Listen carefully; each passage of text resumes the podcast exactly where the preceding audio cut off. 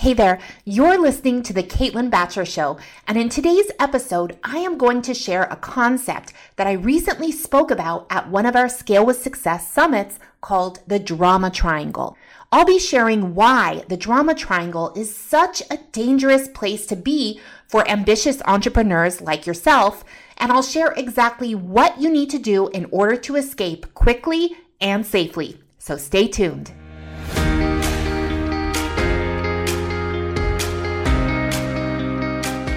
My name is Caitlin Bacher, creator of Scale with Success, and I'm on a mission to help course creators all over the world grow their business in a way that is profitable and scalable. Join me here each week for revealing conversations about what it really takes to scale an online course business to millions of dollars per year without sacrificing date nights with your partner, vacation with your kids, or spa days for yourself. You'll discover the tough decisions I've had to make, the biggest failures I've had to bounce back from, and the learnings that emerged every step of the way. I am so grateful that I have the chance to share it all with you right here on The Caitlin Bacher Show. Let's get started.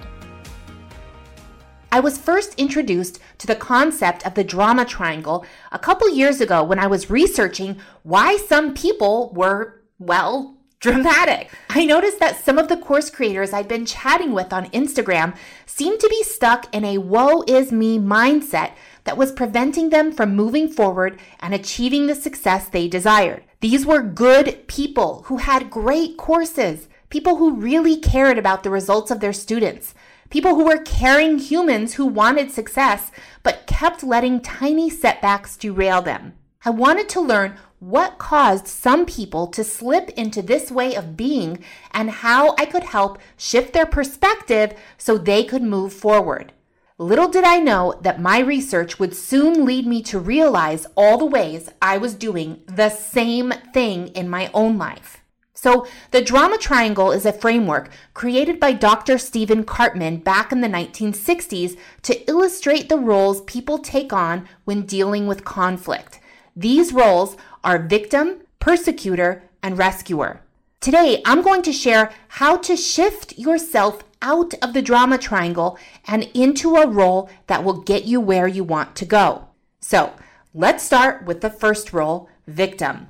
Please note that there are people in life that are dealing with real life or death situations and who have actually been victimized in some way and are doing the best they can to change things. In this episode, I am not talking about those people. I am talking about people who choose to play the role of victim. People who are choosing to suffer because they want to create a big fuss in the hopes that someone will come and rescue them. If you listen to episode one of the Caitlin Bacher Show, I share a prime example of a time when I was choosing to play victim. I kept telling my husband, my daughter, my team, and pretty much anyone who would listen that I was working so hard and I felt so tired. People would say, Oh, poor Caitlin, she's tired and such a hard worker. well, it wasn't until one night at dinner I was telling this same thing to one of my coaches, and he said, Why are you choosing to work so hard and be tired all the time? What? I tried to explain to him that there was nothing to be done about my exhaustion because I had to lead so many projects. Then he suggested I hire someone to lead those projects. What? Again, I tried to explain to him that there were no possible solutions for my exhaustion. I couldn't hire someone to lead those projects because I was too tired to hire someone. I spent the night trying to prove to him that I was right. Despite the fact that I claimed to be tired, I sure had plenty of energy to argue for my limitations. In that instance, I was playing the role of victim. When we are in the role of victim, we need to shift ourselves out of circumstance and into possibility by stepping into the role of creator. The quickest way to shift yourself out of victim and into creator is to ask yourself, what do I want to create? You see, a creator takes full responsibility for creating the desired outcome. They see themselves as capable, confident, and resilient. They don't see themselves as a victim. even if they have in fact been victimized. Creators know that if something isn't going the way they want, they need to let it go or make a change. So the next day, after my long night of playing the victim over dinner and dessert with one of my coaches, I stepped into the role of creator. I asked myself, what do I want to create? The answer was clear, and I then sat down with my integrator to create a plan to make it happen.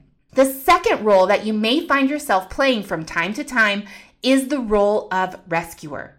Rescuers are always on the lookout for someone who is looking to play the role of victim so that they can rescue them from perceived harm. One of the classic ways this role has shown up for so many course creators is when someone on your team makes a mistake. Now, we've all been there. You hire someone to do something, they make a mistake, and they come to you and say, I messed up. What should I do? So, what do we all do when that happens? We say, I'll fix it. Don't worry about it. I'll email the client back. I'll fix the landing page. I'll resegment my mailing list. In the short term, this seems like the easiest solution. But if you are looking to build a high performance team, I can assure you it's the worst thing you can do. Instead of taking on the role of rescuer, shift into the role of coach and ask yourself, what can I do to support them in their own learning? The role of coach is not always comfortable. For example, when my daughter was learning how to tie her shoes, I desperately wanted to rescue her. I would stand over her, the clock ticking, school starting soon, and it took everything I had to not step in and tie them for her. Mommy to the rescue! If I did it for her, would she ever learn to do it herself? Imagine how your team member would feel if instead of rescuing them, you ask them what solutions they would propose to fix the mistake. Imagine how they would feel once they were able to have an adult conversation with you, implement the proposed solution, and solve the problem. Would that make them feel confident, capable, and resilient? You betcha. Would those positive feelings create an environment where they felt supported and where you felt optimistic that you were growing a team that was capable of figuring things out? Playing the role of coach allows you to empower others through inquiry. Yes, it will be a temporary blow to your ego when you have to stow your rescuer cape in the cupboard, but being a rescuer is not going to get you where you want to go. The third role we take on while inside the drama triangle is persecutor. A persecutor thrives in environments when they are given a stage to blame others. Like the victim, the persecutor chooses not to take any responsibility for their current situation and would much rather find someone or something to blame for their current troubles. Persecutors say things like, It's all your fault, or You made me do this.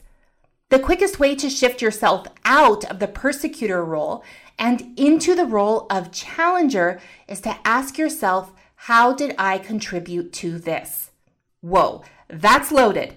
Again, not always an easy thing to ask yourself, but essential to moving forward and achieving the success you desire. The truth is that you have no control over how someone chooses to behave, but you do have control over how you choose to behave. Blaming others is just a waste of time and a distraction from accepting personal responsibility for your life. Sometimes when I bring up this notion of personal responsibility, people seem to think I am suggesting that you blame yourself or beat yourself up about why things didn't go your way. Taking responsibility for the way in which you contributed to a situation is not the same thing as shaming yourself. Shaming yourself allows you to play the role of victim and hope someone rescues you. Taking responsibility allows you to identify what went wrong and create a path forward. It's called learning. if you recognize yourself in the role a persecutor, victim, or rescuer right this second, great. This is an opportunity to practice shifting yourself out of that state. The more you do it, the better you'll get at it, and soon it will become a habit. So tell me, as you were listening to this podcast, did you recognize yourself in any of the roles of victim, rescuer, or persecutor? Which one? Follow me on Instagram at Caitlin Bacher and slide into my DMs to tell me all about it. If you loved this episode, please make sure to leave an honest review. Your review helps boost our show and gives more people a chance to listen to it. Thanks so much, and make sure to tune in next week for another episode of The Caitlin Bacher Show. Are you ready to get off the revenue roller coaster and start generating consistent, scalable income from your online course? Join me inside my signature program, Scale with Success, where you'll get the content, coaching, and community you need to successfully implement our proprietary sales and marketing methodology into your business so you can start reaping the rewards of running a highly profitable online course business. Scale with Success is a 12 month group coaching experience exclusively created for online course creators who are ready to transform their business into a lean, mean scaling machine. What are you waiting for? Click over to CaitlinBacher.com and apply now.